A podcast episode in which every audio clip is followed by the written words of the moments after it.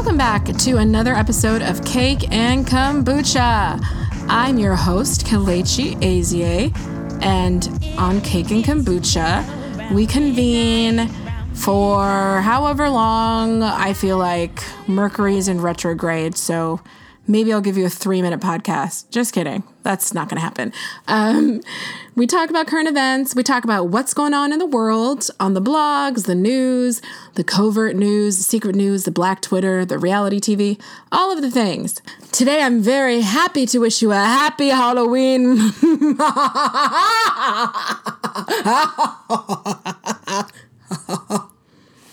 Halloween is my favorite time of year. Why? Because I'm morbid and creepy. I love scary things. I love dressing up. I love the spectacle. I love the pizzazz. I love the flash of the lights. Please, ma'am, your costume's so amazing. May I get your autograph? When I go to the Halloween parade like a dork, because that happens.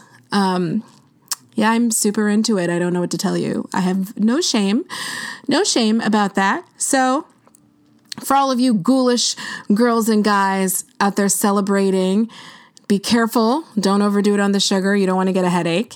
And, you know, what's your favorite thing to give out? I feel like if kids came to my house for trick or treating, I'd probably give them like quiches or something because you want them to have sustenance, some protein to keep them going on the road and to sustain them through whatever mischief they get into. But yeah, I'm just super excited because tis the season and it's still warm outside, so you can wear your hoish costumes in peace. Uh, this weekend, I went to this party called Must Love Beards. This is this group where they throw these events where the girls pay and the guys don't. And the men are obviously, as implied by the title, supposed to have beards.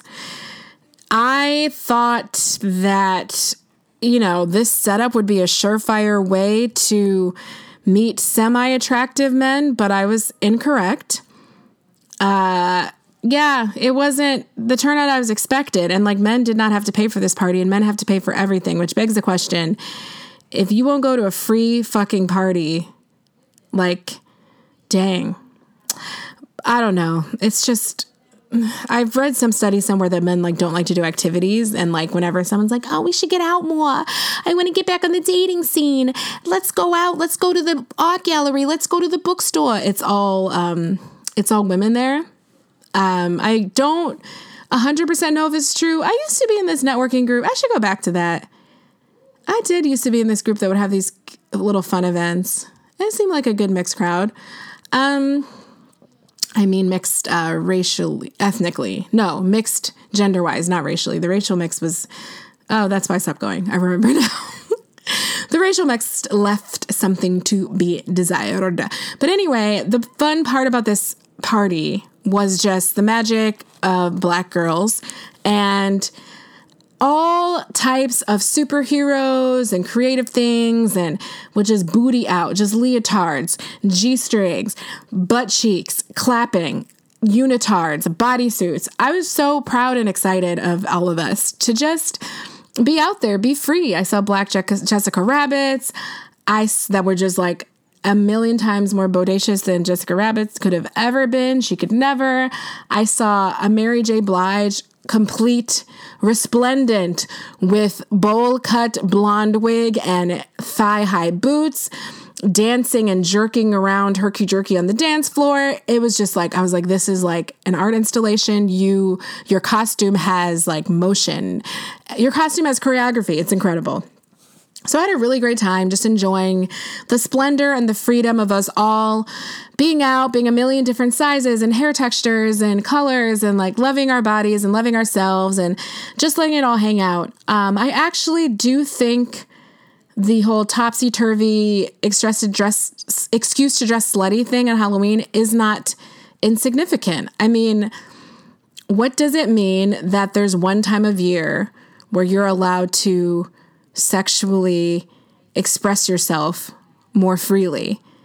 You know, if you really think about it, why can't we do that all types times of the year? Like why only this one day? And what does that have to do with dead people and ghosts and witches? Well, witches have a lot to do with sexuality, actually, um, fear of female sexuality. But I think it's an interesting thing. I think that, you know, if you feel the need to put on a leotard and show your booty once a year, it means that something inside of you is not letting, you know, is restricting yourself from letting those cheeks get some air. So it's just like, do we need to look at the ways that we feel restricted and the ways that we could feel more free as women? And what is it that we enjoy about just like letting it all hang out? And what does it mean? I think there's something to be learned from that. And hopefully there's something that we can carry into other days of the year. For me, I carry my love of like costume and getting dressed up and just being extra into every day. Um, not that I'm extra every day, but you know, to whatever that means to me, I like doing it. You know, I was sick this week and um, shady coworkers were like, oh my God, you don't look sick. And I was like, oh my God, do you want my temperature? But yeah, whenever I'm feeling ill, I definitely, that's when I put on more makeup because, I mean, I don't, first of all, what are you supposed to look like if you're sick? Like, I had bronchitis. Should I just, do I, should I look like the green vomiting emoji? Like, I don't, it's not a cartoon. You don't literally have like two black circles over your eyes because you don't feel well. But anyway, I, I, um, I'm just going in on the things that we say just casually because, like, what does that mean? But anyway, um, yeah, I put more makeup on. I like to spruce myself up and just, you know, take. It's not necessarily pride. It's just fun. I just think it's fun. Yeah, pretty much. Like if I was had more talent, I'd probably be one of those crazy uh, makeup artists. Like there's a Instagram handle you should look at, the wigs manager, the wigs and costumes manager this woman is one of the most she can do crazy she can do like michelangelo paintings on her face with eyeshadow and then the way that she puts together 3d headpieces and bejewels herself is in it's absolutely nuts. So yeah i just i like it. It's fun. All right. That's it. I just needed to do a halloween psa because it's halloween and maybe if you're lucky you can hear a scary story. Only if you're lucky right, so I have a few follow ups to things that we discussed last week. I know my follow ups usually just include impeachment and the shit show that's our government because that's every day, right? That never ends. But some interesting developments happen with the Meghan Markle thing. So, 72 female MPs, which means members of parliament, it's not prime minister backwards, like I might have thought, have written to the Duchess of Sussex to express their solidarity with her in the face of the outdated colonial undertones which appear against her and her family in the press. I think it's interesting that they called it colonial for many reasons, many of them obvious. Um, the parliamentarians, this is an article from CNN from across the political spectrum said they supported her in taking a stand. This is a quote taking a stand against the often distasteful and misleading nature of the stories printed in a number of your national newspapers concerning you, your character, and your family. Stories and headlines had sometimes sought to cast aspersions about your character without any good reason as far as we can see. Even more concerning still, we are calling out what can only be described as outdated colonial undertones to some of these stories. This should not be allowed to go unchallenged. Um, yeah, so I think that's nice because it shows that people are actually seeing this for what it is, which is an absolute like harass racial harassment. Um, they are they spoke about her right to privacy. Uh, stop seeking now to tear a woman down for no apparent reason. The reason is very apparent. Um, yeah, so I thought that was really interesting. Also, I thought was funny that Hillary Clinton, she's been out here and just t- doing all kinds of interviews. You know, it's never, it's never not time to know what Hillary Clinton is thinking. But she, are you really going to make me subscribe to the digital to show you the whole thing? Okay, well, whatever. That's not happening. So she apparently said that the treatment of Meghan was inexplicable, and if her, she said her mixed race heritage is certainly part of it, but if the explanation is that she's biracial, then shame on everybody. I thought it was really interesting to hear Hillary Clinton say biracial. I don't know why. I just I I don't hear people describe Meghan as biracial that much. It's almost like they say half black um so that you get to say the word black out loud so that like I don't know. I feel like the British press makes her like thinks she's black. I'm not really being clear. Okay, for my part, I think it's very interesting. She's it's really interesting. Black people, we take away and give away the word black a lot, like depending on how people look. So obviously, you know, no one would say Obama's not black, but with Meghan Markle, people like, is she she's white? I didn't know. But yeah, I just feel like there was this whole like your mother's dark skin, you're from Compton thing that she like the British press makes her a lot blacker. And so I just thought it was an interesting contrast that Hillary is putting her in a different category. Like obviously she's biracial, but I still I don't know that I heard that word used that much for her. And um even still, like I I know a lot of people that say biracial as a secondary like ethnicity. Like those like I'm black, but I'm biracial, you know? I'm black and this is how I'm black. I'm black because I'm black on my mom's side or I'm black on my dad's side. But I thought that was interesting. Hillary just sounding off. So let's talk about another Meghan that's the opposite of Meghan Markle. Loud, brash, and wrong all of the time. Meghan McCain is still on her crusade to become queened, the most annoying person in America. So, yesterday, she was ranting about something, and Whoopi Goldberg said, So we're not going to get anywhere like this. We're talking all over each other. We need to calm down. Um, we're doing that that thing. And she was like, Meghan's like, what what what thing? You know, that thing where we're all, you know, she's talking over her, she's talking over her. Of course we are. The view. And the audience kind of laughs and goes, because they're like, oh my God, is Whoopi to punch her in the mouth? Meghan still keeps trying to talk back, t- trying to talk back. Whoopi, Whoopi just looks straight at the camera, is like, and we're going to break. She cut the show because the bitch was acting so much. So that was viral. That was tweet. That was like everyone was tweeting that.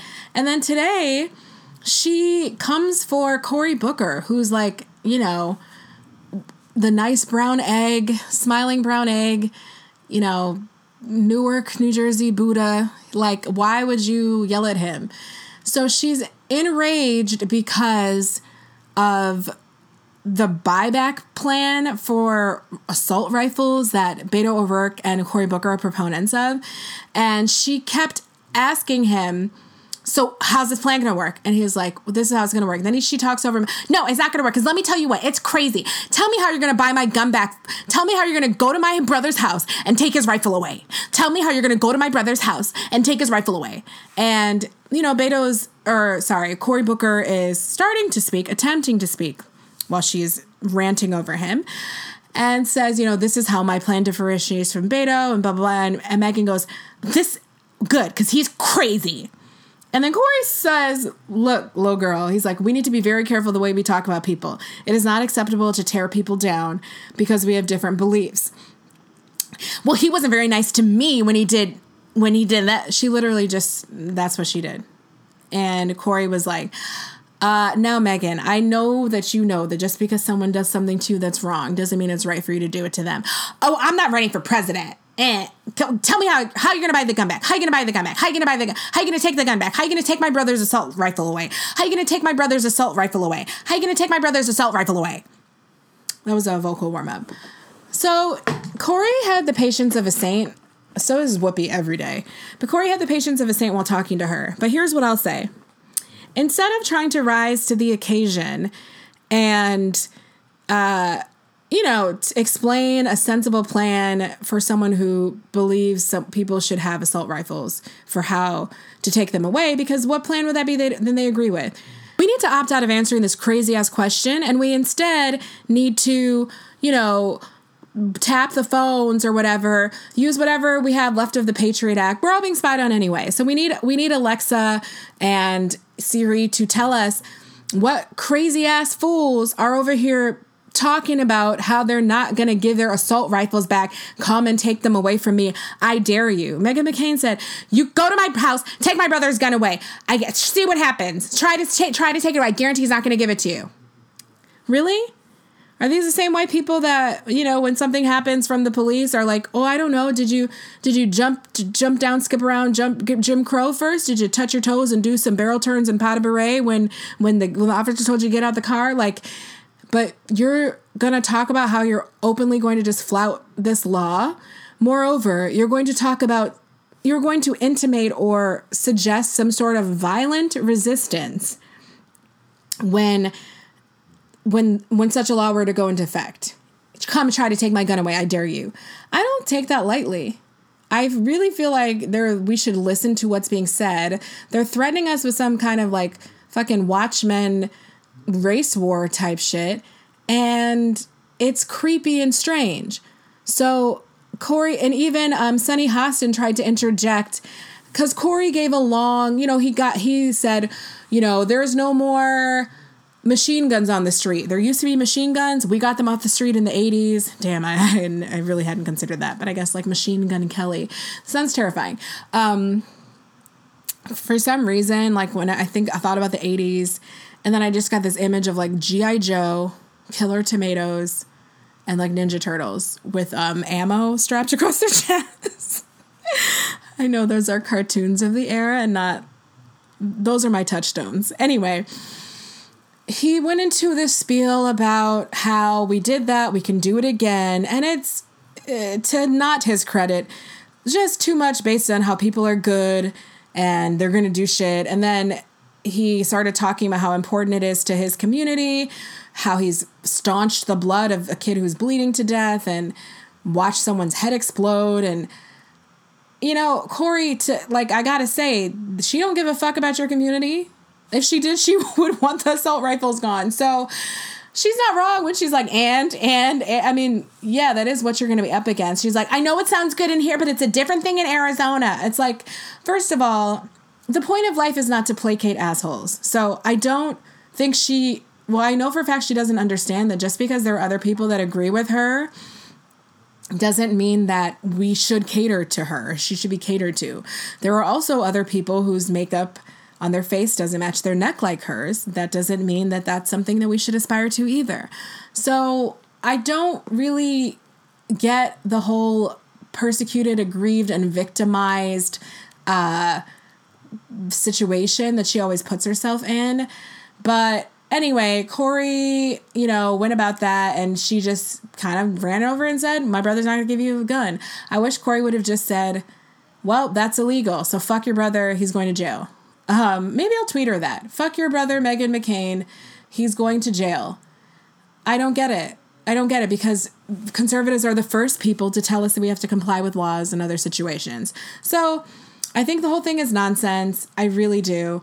And I have to say, like, I I can't wait till this paranoia of cancel culture is over and we talk about the real victim culture. The real victim culture is not activism. It's not people writing think pieces and essays. It's not, you know, demanding apologies. And it's people not being able to take that and people thinking that if they're not the most popular person in the room, if their opinion isn't, isn't the most popular at that moment, they're being bullied, they're being attacked.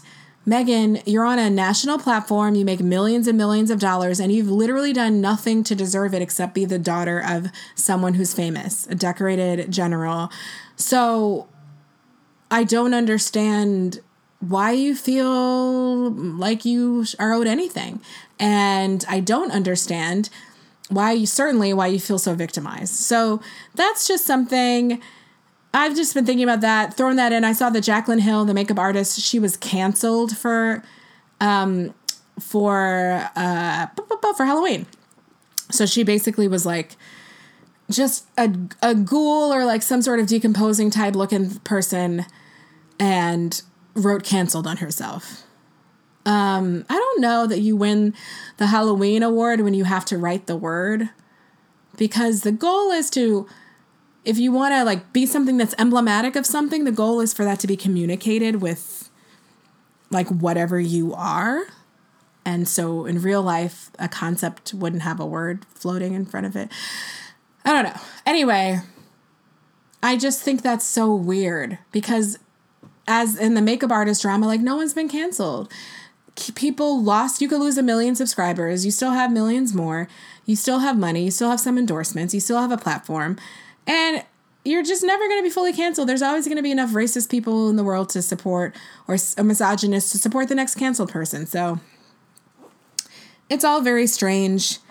I just want someone to give Meghan the good cussing out she deserves. We have to find a guest who has absolutely no fucks given.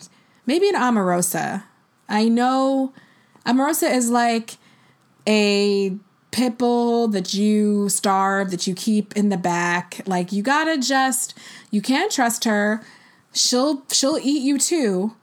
But you you know, if you if you're in the right place in the right time, you could sick her on somebody else. I feel like we just need to send her on one mission just to absolutely destruct, to absolutely eviscerate Meghan. I need her to, no one, she doesn't respect anyone enough to stop talking, like at any moment in time. So it's hard to know if, like, anyone can actually hurt her feelings. Like, it's almost like her feelings are just hurt by tweets and, and people who she's not talking with. But something needs, she has to be stopped. She's got to be stopped.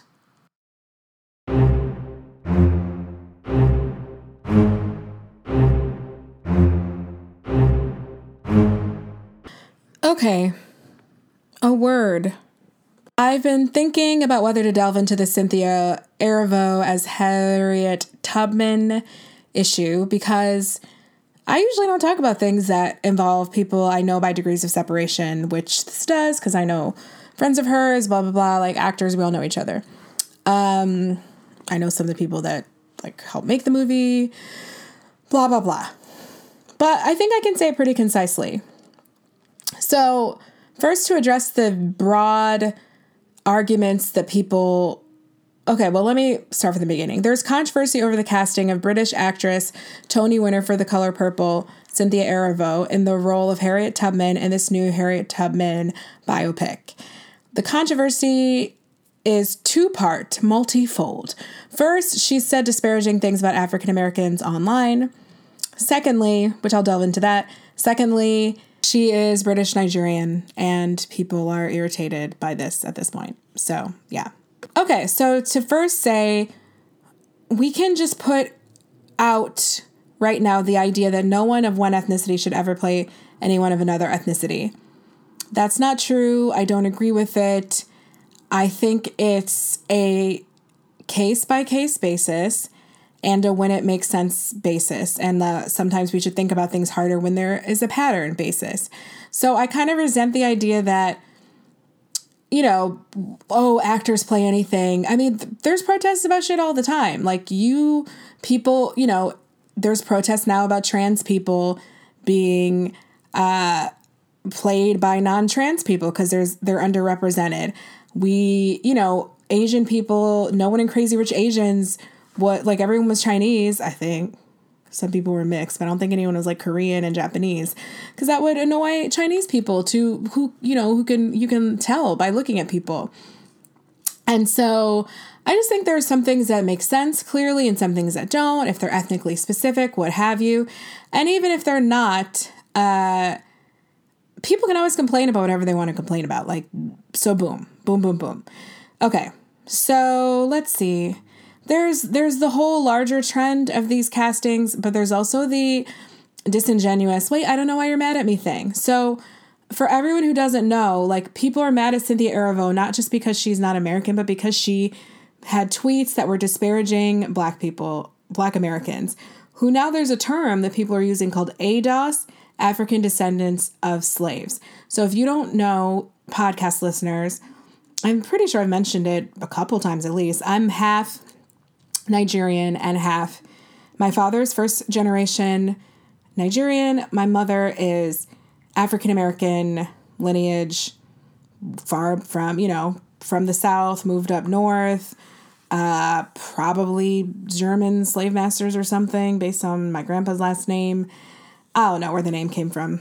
But do I consider myself an, uh, as an authority figure on uh, both worlds? Yes. I do. I consider myself uniquely situated from my life experiences to hear shit talking from both sides of the aisle. And I'll tell you what, guess which side I usually side with?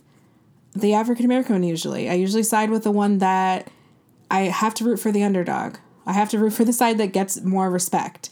That is the side that I end up defending more often in my encounters because people don't really degrade and denigrate Nigerians who are like highly accomplished, highly decorated, have like the most degrees in the world. I think it's Nigerians, Chinese, and Jewish people or something like that.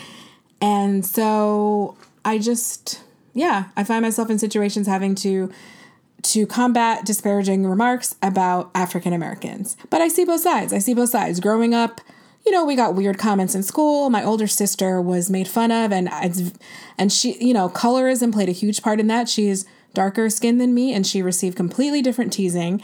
People would call her African booty scratcher, call her Medusa because of her braids. No one really said shit to me. They made fun of me for reading books on the train and I'm in on the bus and wearing glasses. Um, they would ask me if I rode on tigers and shit and was a princess. And I'm like, there are no tigers in Africa, dumbass. You should get held back. That's what I told them. But so, okay, so Cynthia's tweets, I guess I'll go into Cynthia's tweets now. So, Cynthia, like, I don't really want to go into all of them, but blogger who's hilarious, Luvvie Ajayi, I don't know how to say her name. It's not my fault. I'm not Yoruba. Also Nigerian, hilarious. Um, great writer. Her blog is just laugh out loud funny. She's she said many elitist things about um, towards African Americans and disparaging comments. And uh, Cynthia retweeted them, supported her. She retweeted a comment saying that African Americans are damaged and we're just so many Africans in the U.S. are jealous of Africans, which is like I mean, so many African Americans in the US are jealous of Africans. So Cynthia retweeted that. She also was exchanging in some tweet, Twitter exchange with this white guy talking about how, and she, like asterisk, now I'm gonna do my ghetto black accent, black American accent, what you want, baby, and like started typing all this weird shit. So that's very othering. Like that and enough is enough for me to see that you don't fuck with us. You certainly don't fuck with us enough to be playing Harriet Tubman, point blank, period. Now, do I understand the casting? Yes, because they won an Oscar for the film. She has a Tony already. She's a great actress, I'm sure. I mean, I saw her in The Color Purple. Great actress. Um, and, you know, British actors have a cachet of prestige. Why? Because of colonialism. So I really don't want to act like brand new about why British actors are more popular a couple things about the school system there. The theater school is respected in a different way than it is here. It is true. They have some great training programs. That is true. But what also happens is the floodgates do open for many, many people. It is not, it is at least once a day I'm watching a TV program wondering why siblings on a show sound like they're from different places, wondering if someone has a speech impediment and then I turn on IMDb and I see that they are from the UK. It happens like once a day. That's just what it is. Um, like I have considered maybe I should put on a British accent and pretend I'm a British Nigerian. Like it's a thing. So have I covered why Cynthia's getting backlash? Yes. Boom, boom, boom. Okay, let's talk about the casting trend. So uh, let's first talk about these dynamics. African Americans, Africans, Caribbean people, they're not the same. Like, just because we're all black doesn't make us the same. Just the same way, all white people aren't the same. White people commit genocides against each other. White people have massacres against each other. I mean, I'm going to bring in reality TV because, you know, it's life. Reality TV reflects life. Uh, on 90 Day Fiance, the way Tom talked about the guy from England talked about his girlfriend's twin sister's boyfriend from Albania. He's like, I don't want to go to Albania for the for vacation. We're on completely different sides of the world. We have nothing to do. Nothing. I have nothing in common with him. I was like, word. Like so, yes. While we're here, like Euro trip, yay! People in England are talking about. I don't have anything in common with those fucking Albanians. It's the other side of the world, bitch. It's not. It's like a two-hour plane ride. That's a crazy statement. But that's you know. So why is it that as Black people? we can't have allegiances to certain countries. And I'm not saying that it's a good thing to be, you know, super country specific, especially when Africa was cut up with fake political, you know, fake borders that colonists drew on there, you know, which linked certain, you know, we would have been linked with our ethnic groups and said ethnic groups are chopped up in different countries and people are put next to each other that normally wouldn't have interacted and wars start and things like that. But black people are human. We're not less than human. We're not more than human. We are not noble savages. We don't have to be better than anybody else. We shouldn't have to be better because of all the shit that we're put through. So we can be petty and we can be from different countries, and there's just no reason to think that like our different countries would all get along. We have a similar experience of being black somewhat, but we also don't. There's a huge difference between coming to this country as an immigrant or growing up here. And there's a lot of misconceptions about you know, the immigrant story is it's huge to be displaced from your family, to have them be in a different place, to not know if you're ever going to see them again, the, the pressure people have, the way they sacrifice, not speaking a language, experiencing xenophobia. That's all huge. But still, many times when people immigrate here, it's the best and the brightest. And I'm saying best sarcastically. I'm saying it's the people that ha- at least had more going on than the people who couldn't come. So, like, a lot of Black Americans here who live in poverty are kind of at the same, you know, socioeconomic and opportunity level, if you were to do it like proportionality, as people who are left behind in those other countries. And those other countries, they may have lower GDPs and things like that. But my point is just that you, there's people in America that don't, can't read, you know, live in projects, are destitute, have lead poisoning, have dirty water supplies, and essentially live in an environment like completely police patrolled. The, eh, you know, look at Baltimore, where the the the age, the life expectancy for Black residents is like 35, and it's like 80 in the white parts of town. So when a lot of immigrants come here, there is a perception, when a lot of black immigrants come here, they don't realize the advantage they have from being raised in a country that, even if it was colonized by white people, had black presidents, black leaders, and was majority black. You just have a different frame of reference and you are also received differently when you come here. I remember my dad saying that when he came here, he thought the N word was for um, black, like African Americans. Like he didn't think it was for him. Very like dark skinned black man. And people would tell him, like, oh, you're not like other, you know, other black Americans. Like you have a cool accent, British accent, whatever. He was, you know, you're received with sophistication.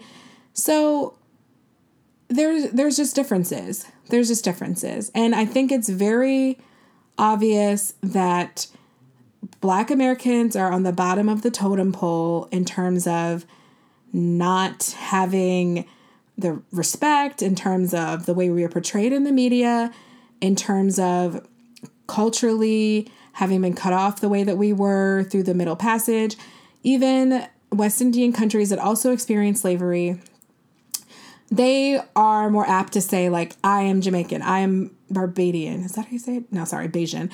You know, it's just a different thing. And I'm not saying that African Americans don't have a culture, by the way. I'm not Kanye Westing this shit. We have an incredible, rich culture. Like, our culture came from everything that we've been through, and our culture is the foundation for America. And by America, I mean the United States, no disrespect to the actual First Nation Native American people that were here first. So, I just lay all that groundwork to say that we're different, like, there's beef between us. And yeah, Africans make lots of disparaging remarks about African Americans. Um, it's happened in my own family. There was not enthusiasm about my dad marrying my mom. I've heard members of my own family say stuff that was disparaging against African Americans in front of me. So I just don't appreciate everyone acting brand new about this issue. And I say this for every group that's ever called into question. I see Africans online doing not all the same way men do when they're called about misogyny, the same way white women, I mean, sorry, the same way white people do when they're called out about racism. And it's like, why? You're going to shut down a conversation because we you want to unite? Like that's literally the same thing that everyone says about racism. Don't talk about it because it's divisive divisive. I'll never say it right. I'm just going to say divisive. That's the same thing. So it's just really frustrating to see people acting like that. It's frustrating. You know, I saw like a theater elder that I love write about how he wasn't going to see the movie because of the stuff that she said. And then someone underneath writes, why why is that? And then he writes because of the tweets. She, she's like, well, people made fun of me when I, you know, African Americans made fun of me when I moved to America. And I was just like, or no, first she just said, well, African Americans get to play people that are African, blah, blah, blah. But she only had like three examples. Uh, the point is just, so what? That's like the that's like the white people saying, well, when I went to an all black school, oh, they told me my hair was made of flax and wheat. Uh, it doesn't matter. Like that doesn't, you know, two wrongs don't make a right. Your being teased doesn't invalidate other things. And so that's just a general, very short synopsis of the beef, inter ethnic beef between different black people around the world who we don't even live in the same place. Think about like what other race isn't even together in the same country and is supposed to make decisions like I- including the other country. I'm trying to imagine it right now. It's a really interesting situation that we black people are put in that I feel like is not fair to us. So, with that said, let's go into casting. All I'm saying is if something looks like a pattern, it should be in- investigated. It is kind of interesting to me that iconic African American figures are not these roles are not given to African Americans. I do think it's a little bit disrespectful only in that if it was another group, I feel like they would not do it because they would feel like there was going to be a serious backlash. And they would just feel like it is important for that group to be represented and it is possibly disrespectful. And we don't even want to take the risk of offending people so we won't do it. And that's why i think it's weird for other ethnic and religious and gender uh, groups to get this kind of thoughtful treatment, but for black people to be like, oh, you're all blackety black, it doesn't matter. I think it's kind of strange. And I just think it should be investigated. I think it should be interrogated. If something happens a lot, it should be interrogated. C- casting directors openly say they prefer working with British actors. You know, Carmen Ighodaro, it might be a Jogo, I don't know. I used I remember when I was a kid and I saw her name pop up. I knew she was an Igbo woman and she's a she's a biracial like Nigerian and white actress from England, stunning, great actress. She was in the Sally Hemming story and I was just like, "Oh my gosh, like an Igbo girl is in this movie." Like I there's people like that that I saw that made me know I could be an actress one day. But then when she went on to play Coretta Scott King in uh, the Selma movies, It's like, so both those leads were played by British people and they did a great job. I'm not saying they didn't do a great job. That's also not the point at all. There's also just something to be said for the fact that I don't think it takes anything away from my talent or whatever to say that like more than one person can do my job. You know, when you get to a certain level, you go to, you know, when I go to musical auditions and it's a bunch of people, we, we all, all the black women know each other right now. Everyone just sings their fucking face. We come out, we're like, girl, you tore that shit up. You tore that, sh-. you know, we don't even, we're not mad. We know it's going to be one of us because there's only one. It's not even competitive. It's just like, hey, girl, like we do what we do. We all make the rounds. It's going to be one of us. We share songs. We braid each other's pussy hair. I'm just kidding. I thought that was funny that Bethenny Frankel said that one day. Do you want us to just braid each other's pussy hair? No, but we like help each other out. You need a lipstick, girl. You need this. You got this. So there is an understanding that it's not. We know that like. I think if you're last in this industry, you you got to be real. You know, you're not like the only person that can do that job. So when I say that, uh, first of all, David Oyelowo is one of the best actors I've ever seen. Like I saw him in Othello, and it was one of the best performances I've ever seen. Um, so when I say that they were great, that still doesn't mean that it had to be them. I don't think anything has to be anyone, and I don't think someone like, yeah. So if if if nothing has to be anyone, that means it could be someone else. It could not, you know. But the could not part is also a thing too. So that's that's why when I talk about the decisions that go into like maybe we shouldn't do this, I just feel like certain consideration is not taken for on behalf of African Americans. And that's enough. That is enough to start. That's enough of a place to start. You can start with the fact that people feel upset, that people feel some kind of way, and then ask yourself is what they're asking for so ridiculous? How many biopics of Harriet Tubman are there? Zero. How many, you know, biopics of Martin Luther King were there before? Is it really, really a huge ask to have certain figures um, played by African Americans is it a huge ask. You would just think that someone would be like, yeah, maybe for those, because I don't see people protesting other things. I didn't see people protesting Get Out and stuff. Okay, I'm being facetious. Obviously, Get Out wasn't a huge thing until it was a huge thing, but it's not true that people like protest every single one. Now, the people who I can tell you are irritated about every single one are black American actors because we talk to each other. And yeah, it's annoying. Like people overseas are oh, we don't have enough work overseas, so they come here and they move to the top of the line and we and we you know, it's how is that not going to be irritating? It's it's irritating because it doesn't go the other direction. Like I love London. I would love to go over there and make my way, but you have but they don't they don't do that way. You get to the end of something get to the end of final callbacks and I know people this has happened to and they're like, "Oh, you're not British?" Oh, no. You know, so just based on the fact that it's not a two-way street is enough just based on the fact that being African American doesn't have cachet here or in acting in other markets like that that's enough for you to be pissy you know it's like if your ethnic group and your background and your particular mix of who you are doesn't make you cool in your own country or anyone else or anywhere else, it's just a sucky feeling, you know?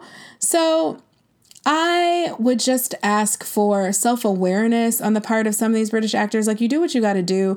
I'm not saying I think anyone would turn any role down. I do think it's like very embarrassing. Like, I personally don't do well with um, just straight up like contradicting myself. Like I get embarrassed and paranoid. So it's, it's hard to imagine myself being Cynthia right now because it's just like, just knowing the amount of hate that I was going to bring on myself, having tweeted those things. And then she's also tweeted she does, she's sick of playing slaves and victims and stuff. Like, I mean, obviously Harriet Tubman is nobody's victim, but sick of playing slaves. It's just so, it's just kind of weird. Uh, but again, like no actor is going to turn down a chance to win an Oscar. And we might end up pushing her to be like, well, fuck niggas and you know, white the my white audience loves me. This is the world that I do movies for. These are the movies I'm casting. And that could be her career. And she, you know, she has to have a career. Everyone wants needs a career and needs to have the best one they can. So that might be what she does. I just think my main gripes, if I could be concise, and I'm sorry, I know I haven't. Oh, before I su- summarize, I totally let go of the Carmen Ejogo thread. She was interviewed with Selma, and someone had said, like, oh, someone obviously not African American, like, what is it with this trend of like all these British actors playing, um, playing these iconic African American figures? And she said that you know, I didn't grow up with posters of Martin Luther King and stuff on my wall, so I guess I'm just more detached from it. So to me, it's just an acting role.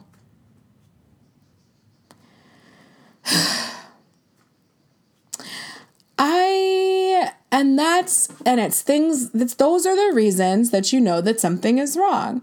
So black people were just like I'm too emotional to act properly. Like what the fuck?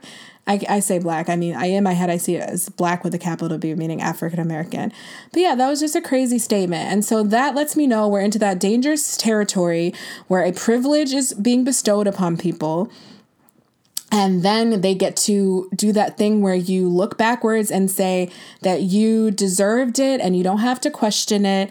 And that anyone who comes at you as a hater or just inferior in skill, like that, when you start making up those kinds of stories, then you know there's an issue because obviously we equally credit actors for being incredibly passionate and diving into things and, you know, having it mean so much to them and it's their baby and I I put on Judy Garland's old shoes and I slept in Oz every night to prepare for the movie and I rolled myself in the rainbow and and then I was king of the Lilliputians and yeah like we do the other thing too. So that is bullshit that like being detached from something makes you a good actor. It's and so that's just the dangerous territory we're in where we see a trend, we don't question it, and we tell everyone to be quiet and stop being divisive. That is the way everything even incrementally infinitesimally related to social justice gets shut down. It's really disappointing because it's more proof that people are just people. They act the same way. Everyone acts the same way whenever they're called out about anything, even me. It gets defensive, even me. I've been defensive. I've had my own like moments where I've been called out for saying problematic shit too. And I also was like, damn, I just really want to get buck. Uh, uh, but no, no. And I was like, fuck, this is how people feel. This, this is what happens. So, yeah, I just, I would ask for grace. I would ask for a little more thought.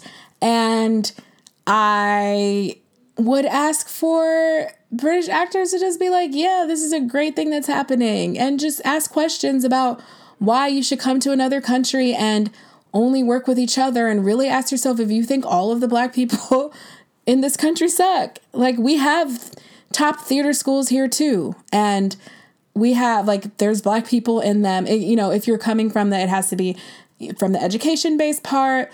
Um, we have people that are like grew up in the theater and did the whole like apprenticeship thing. I mean, we have our own acting traditions and acting schools in the United States. So I just, um, yeah, it's just something to put a pin in.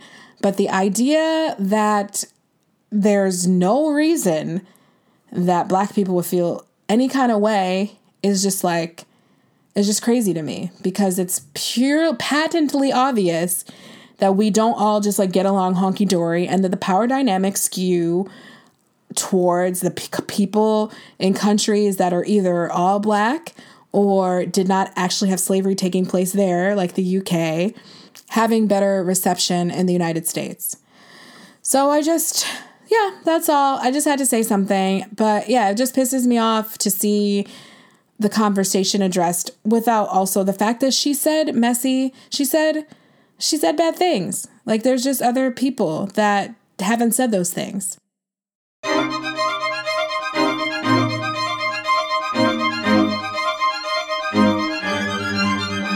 So to continue the rant um, of just meandering, sorry, working out some things I haven't figured out. Kanye West, you might have known he's on his bullshit train again, talking about um, whew, abortion is a tool that has been for like black people have been tricked into or brainwashed into being Democrats. What does everyone, you know, what what like have they done for us food stamps? what have Republicans done for us? Like, is the idea that if, and I'm not really talking to Kanye because he's bipolar, I'm talking to all of Fox News, which is now playing segments of this long interview he did and and adopting his statements and like and spreading them and being excited about them. So then am I to understand that Republicans haven't done anything for black people because we don't vote for them. So like we have to vote for you for you to do the policies first. Like cuz Republicans haven't done anything for black people either. So I'm just confused about how that works. I'm also confused because we have two major political parties in the United States. Dos. So you have to pick one. So uh we pick the one that is less racist or even racist in a different way, but in a less open way. Like I don't like what are what the hell? would people say that, and I see people, black people online saying that too. Like, what is the other choice that you are presenting? I'm I'm confused.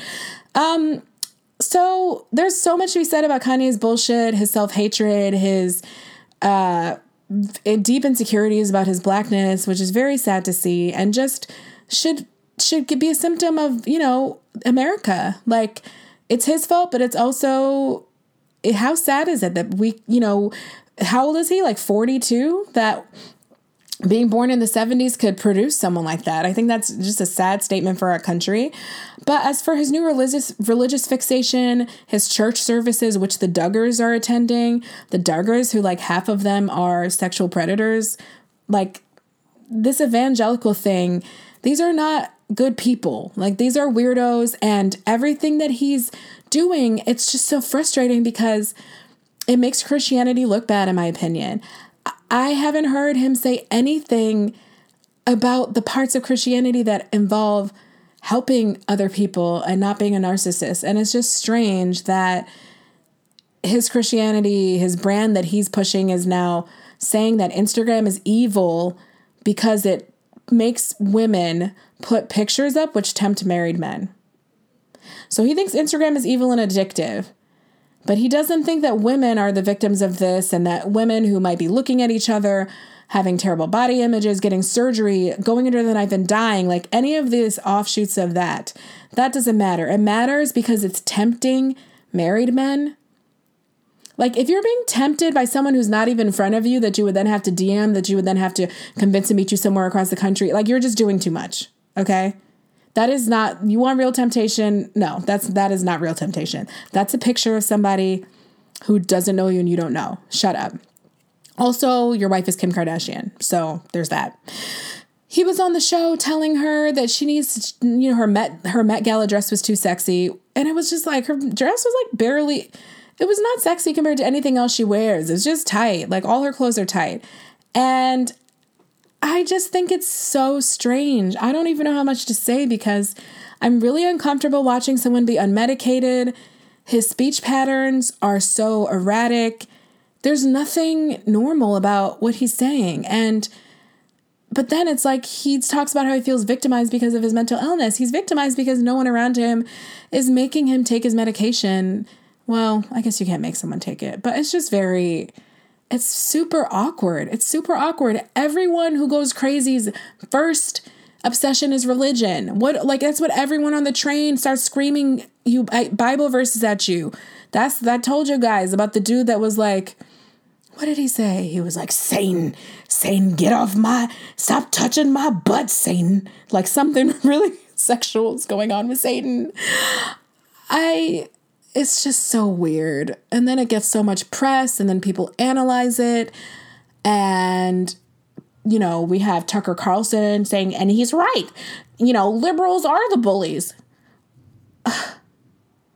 like fuck off. I don't I don't understand. I don't understand why you care if someone you don't agree with doesn't agree with you. You also don't agree with us. Shut up.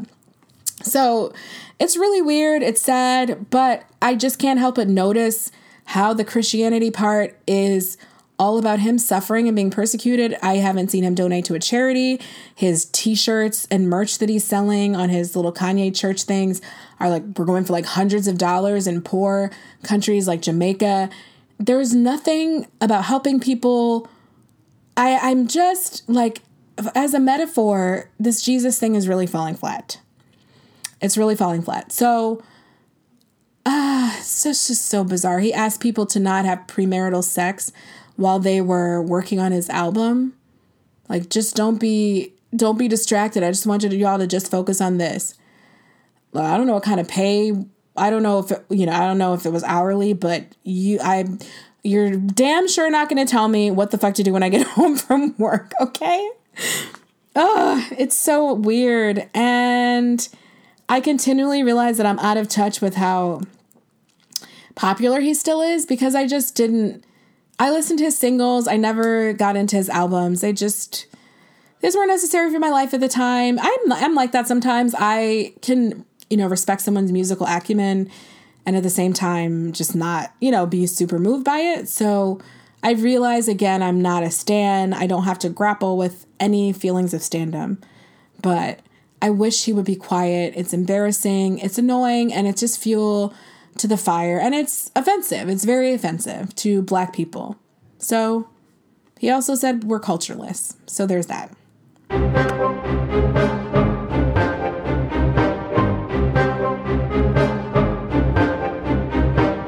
So it's been an interesting week for people who are incompetent with technology. Uh, Rudy Giuliani butt dialed an NBC reporter and let the full, you know, contents of his conversation or the pieces that could be heard be heard. He was talking about how he needed to go get a $100,000 from Bahrain. Oh, we need to go get, you know, we need money. We need to go to Turkey, blah, blah, blah. He was trashing the Bidens for a full three minutes and he said things like, Uh, you know, he did the same thing in China, he did it in Kazakhstan and Russia. When he became vice president, this is about Hunter Biden. The kid decided to go around the world and say, Hire me because I'm Joe Biden's son. And most people wouldn't hire him because he had a drug problem. Again, like that's not illegal. It just sounds like the way lots of people get their jobs, unfortunately. So I still am unclear on what exactly the gripe is. You want to talk about not quid pro quo. Like, how about just nepotism is life? Like, that's what y'all do. Um, so he's a liar. I mean, that's nothing new. This is a man who commits crimes on a huge scale, but was willing to ruin lives over, you know, broken windows and shit. So a hearty fuck you to him. And let's get into our star fuck up. Kellyanne Conway, the oldest 52 year old in America. She recently called a young reporter and tried to intimidate her out of publishing a sentence referring to her husband, George. So if you don't know, Kellyanne Conway, who is like, I don't know, Satan's little keeper. I don't know her actual position. Is it a real position? What does she do for Trump? Whatever. She's his mouthpiece. She's awful. And she is married to someone who hates Trump. It's very bizarre. He writes op eds all the time. I don't know what goes on at home, but like many women, she called another woman and tried to make her weird marriage or weird relationship the other woman's problem. And by that I mean, she tried to like come for her for publishing a sentence about a George. So the problem is, Kelly did not realize that she had not asked for that part of the conversation to be off the record because she called back with some more bullshit. So the reporter, who was no dummy, just started recording it. So the the call is hilarious. Like the there's the full seven minutes is out there if you want to listen to it. Um, oh, Kellyanne is counselor to the president of the United States. Yeah. So when I said I don't know what the fuck she does, I still don't. Um, Caitlin Yilek is at Washington Examiner. Uh, let's see. So where did Conway said? Hey, Caitlin. It's Kellyanne Conway. So I'm just wondering why, in God's earth, you would need to mention anything about George Conway's tweets in an article that talks about me as possibly being chief of staff. Other than it looks like to me, there's no original reporting here. You you just read Twitter and other people's stuff, which which is why I guess why you don't pick up the phone when people call from the White House because it's not on Twitter, it's not on cable TV, it's not real. Let's just pause. These people have their heads so far up their asses that the president who like tweets what kind of bowel movements he's having like you work for this man and you're criticizing this woman about the state of journalism is spending too much time on Twitter. So she said, I'm just wondering why you would have A, or what would ever give you the idea that I'm, quote, caught in the middle of some of these Twitter feeds and the President of the United States. Who would be able to tell you that except for me? We've never talked as far as I know. And Yilek is like, Yeah, we have never talked. Um, I did cite the Bloomberg News article. And the reason I didn't pick up your call at the beginning is because it said it was from Egypt. In terms of mentioning George Conway, it's relevant context. Then she says, I know it just it's just for clicks, but you're gonna have to give me like a journalistic reason here, especially if you admit that you are repeating what another news source said the president disputed that anyway. So it's sort of like doubly embarrassing. There's no original reporting. If you're going to call yourself a reporter, let's see some reporting. There's no original reporting, and then it's just lazy. Respectfully, of course, it's lazy to talk about somebody's Twitter feed. Do you talk about people's spouses in your pieces? Because I've been looking around, I haven't learned a single thing from any of your pieces, and I'm just wondering if you routinely talk about people's spouses. Um, and then she's she was so calm. The reporter was like, "Uh, yes, my editor requires us to put in context about people's families or spouses when it's relevant. Why is it relevant here? George's position is what? That he's against the president and the president has attacked him back. Like, so it's very strange. I wonder, I don't know how Kelly saw this as intimidating. Um, it's not intimidating when you call me and just make up delusions. How is it not an interesting fact that your husband is is is the president's sworn mortal enemy? I mean, her husband. You know how some people try to dance around calling a spade a spade. Her husband is like, he's a racist, fat, deplorable fathead. Like, he calls him names. He's not the whole, like, I wish the president would have done stuff differently, or we, you know, we need better, like, ethics and leadership. He's like, you fat, shitty, fat, fat jerk, you know? So it's, it's real in the gutter. Like, George pulls the punches. He's, he, he comes swinging. He's swinging. So, let's let's get to the part where Kelly Ann pulls the whole women against women thing, which is how I know that she's the worst human being possible. If I ever in life hear another person invoke feminism in that shitty way again, I swear it's just so infuriating. So she what does she say? She she just keeps going on and on. Oh, she says, "Let me tell you something as a woman." From a powerful woman. Don't pull the crap you're trying to undercut another woman based on who she's married to. He gets his power through me if you haven't noticed, not the other way around. And I'd be happy to talk to your editor. I've known your editor since before you were born. I'm just trying to give you a chance to explain why you think what you wrote qualifies as breaking news or reporting. I just don't get it. Like, for this to be in any way anything but like comedy gold, I would have to respect you, Kellyanne Conway. So I don't know why she thinks criticizing this girl's writing is an effective tactic. I mean, the reporter just says, I don't know that I have to explain that to you. I mean, she definitely sounds confused and taken aback. And of course she does. I don't think it's something that happens a lot. And it's just a lot of paragraphs. The bitch is spinning a lot of paragraphs. It's just a crazy thing she's probably listening and the moment she's wondering is there going to be a part that's a real ask?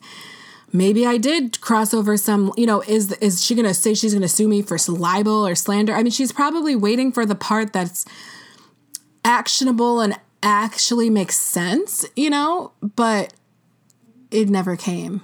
Kelly just said why don't you i need i'm waiting for you to explain to me why you think you're a good journalist.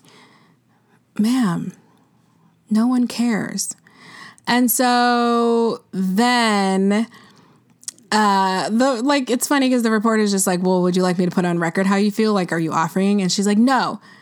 And then she said, Would you like to speak with my editor? Who who is your editor? Now, a few minutes before she said, I know your editor, I've known him since you're born. Um, she says, My editor is John Nicosia. I can pass you along to our managing editor, Toby. Oh, Toby, right. Good old Toby. I'm, I was just trying to ask you, what is it that you do, you're doing as a breaking news reporter writing stories? You're still not telling me what compels you to characterize my feelings in your story, having never talked to me. It's so weird. Um, and she also lambasts her for not writing that she could possibly be the first female chief of staff. We have to stop this. Some women are evil. You can be evil too. I'm not going to write you up if you're the first chief of staff or a fascist. It's just not going to happen. For someone who who puts children in cages, there's no reason that you should think that some sort of invisible thread bond of womanhood is going to like hey women are women are doing it evil for themselves like it's ridiculous. Anyway, I highly suggest listening to the full conversation. It's just entertaining. This is my favorite kind of thing the cross section between, you know, hot mess and just messy things and politics and current events. It's great. It's great when it all comes together. You get to see what's going on behind the screen, which is people are having meltdowns, total meltdowns and butt dials.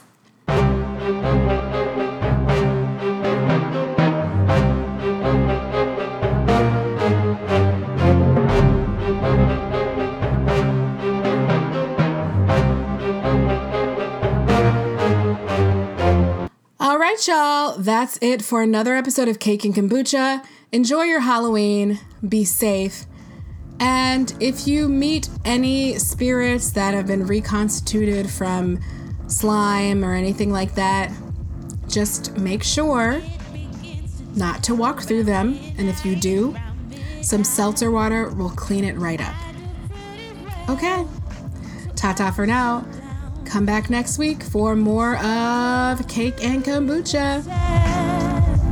Cake and Kombucha is produced and hosted by actress, writer, and singer Kelechi Azie. It features music by the talented Melanie J.B. Charles. If you like what you hear, check out melaniejbcharles.com.